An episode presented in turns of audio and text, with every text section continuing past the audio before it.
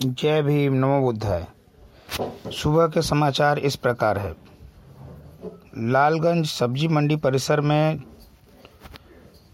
चल रहे कार्यक्रम में उमड़ी भीड़। जागरूकता कार्यक्रम का संचालन एसडीएम महोदय ने किया। लालगंज फुलियारी से हलिया में पति की हत्या में शामिल आरोपी पत्नी को किया गिरफ़्तार, भेजा जेल।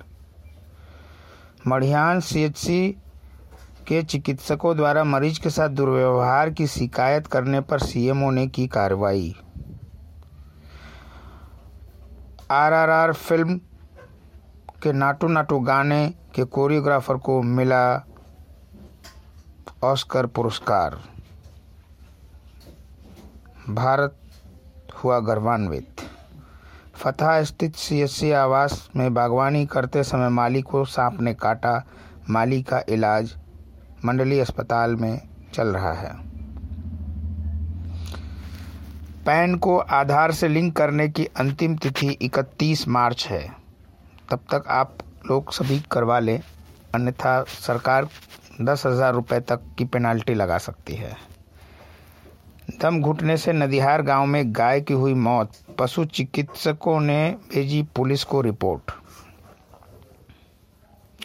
चुनार तहसील में किसानों ने अस्थायी टोल प्लाजा हटाने की मांग को लेकर के जिला अधिकारी, उप जिलाधिकारी को सौंपा पत्रक।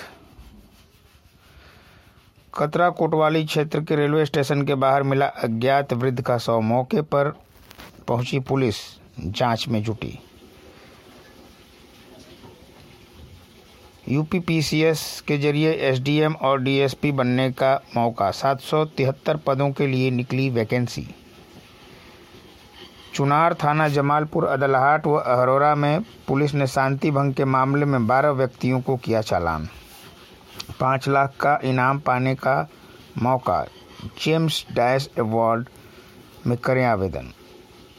विजयपुर मोड़ पर ट्रैक्टर की टक्कर में महिला गंभीर रूप से हुई घायल। ट्रॉमा सेंटर में चल रहा उपचार। भरगवा गाँव में कुएँ से मिली बालिका का शव के मामले में एसपी ने दिए जाँच के निर्देश। पूरा लुकई गाँव निवासी महिला की संदिग्ध परिस्थितियों में तालाब में डूबने से हुई मौत। शव को पुलिस ने पोस्टमार्टम के लिए भेजा।